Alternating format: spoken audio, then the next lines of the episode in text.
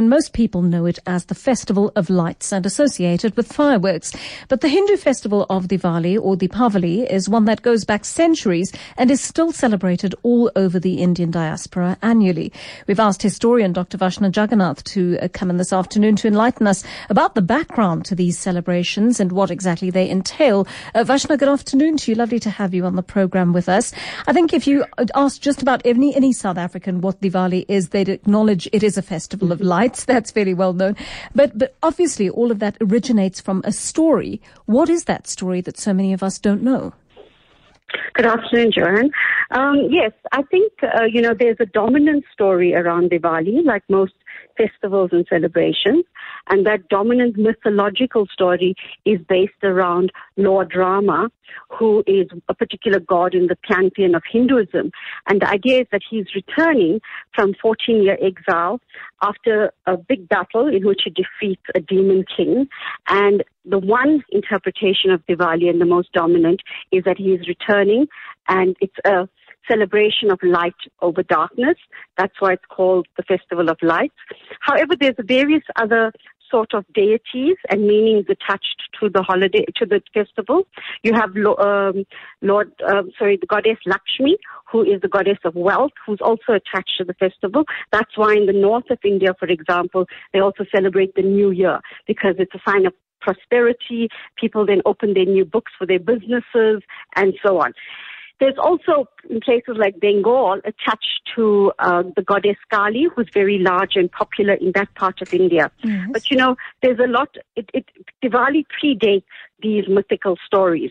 It actually is a very ancient festival, and it's a very ancient harvest festival. Oh. So it's tied to the uh, harvest and all of that. And like most things, like Christmas and so on, later religious practices and popular deities get ascribed to that period. But it largely starts off as a sort of harvest festival. That's why the mother goddesses are still attached to Diwali. Oh. So you have oh. Lakshmi, you have Kali, but Lord Ram becomes dominant.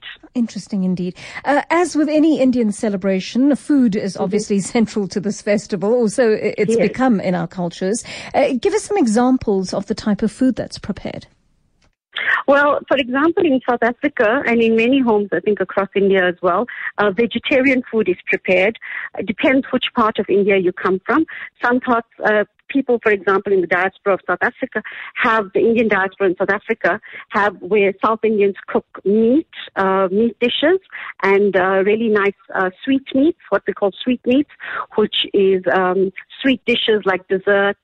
Um, and then you have in the North Indian homes you have people cooking vegetarian dishes and uh, lots of sweetmeats. So that that's a that's a very sort of defining feature of Diwali is the sweetmeats, what we call mitai, which is the thing that you then also not only cook it in your house and serve to people who come to your house, mm. but you go to other people's homes and deliver this as gifts and presents as well. Right. How important is the gathering of families for this festival? It's incredibly important and people come together, people travel home. If people aren't living near their home, they usually travel. When we were young, I don't know how much it's done now, but when we were young, our parents would sort of prepare for Diwali like a month in advance, where all the food is prepared, where we'd have to go to the shops and buy new clothes. And it was a huge thing, and you, everyone got new clothes, new food. It was a huge process you would be with your mom in the kitchen till late at night preparing the sweetmeats, which is very laborious. So it was m- m- different then in terms of preparation, but it's a very, still a very key, important part of people coming together.